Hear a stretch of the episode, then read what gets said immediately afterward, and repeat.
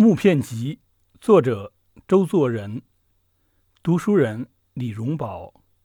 二十一，牙刷的起源。《唱经堂水浒传》七十一回，是金圣叹假造的本子，说是石耐庵原本，有诗事自序一篇，也是他的假托，但里边有几句话很有意思。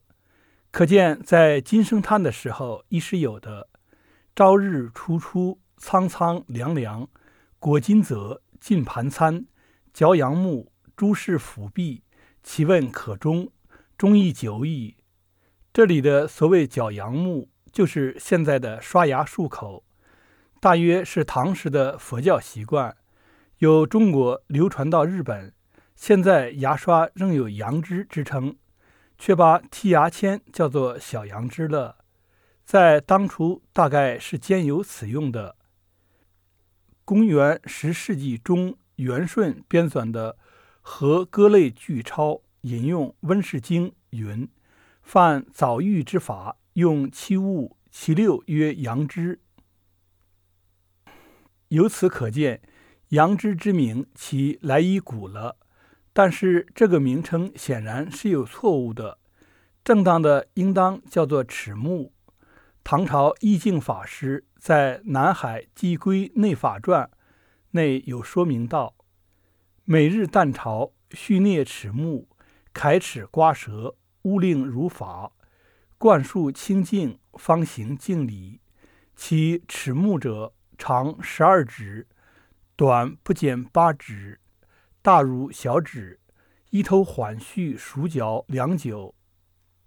净刷牙关，用罢剥破，屈耳刮舌，或可大木破用，或可小条结为。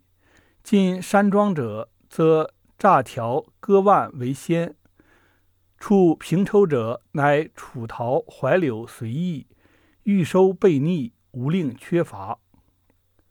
少壮者任取嚼之，七素者乃垂头使碎，其木条以苦涩辛辣者为佳，嚼头成虚者为最。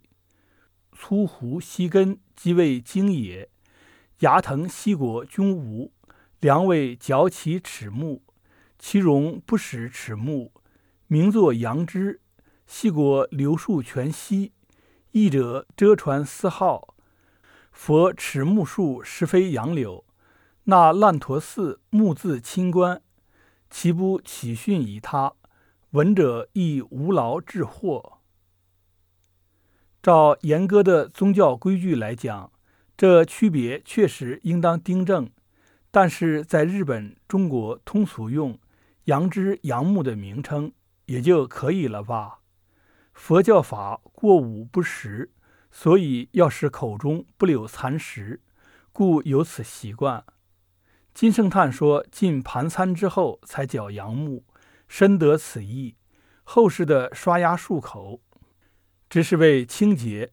因了牙粉的发明，刷牙剔齿的器材亦因之改变了。就文献上记录看来，在三百年前，即是明末清初。”似乎木质牙刷还是存在，但也说不定只是文人弄笔、欧用古典罢了。但近六十年的记忆就不甚明了。我记得刷牙的习惯还是在庚子的次年进学堂时才学得的。这其实齿木的旧习大约一段，故而改成牙刷，纯从卫生上着眼，并无别的意思了。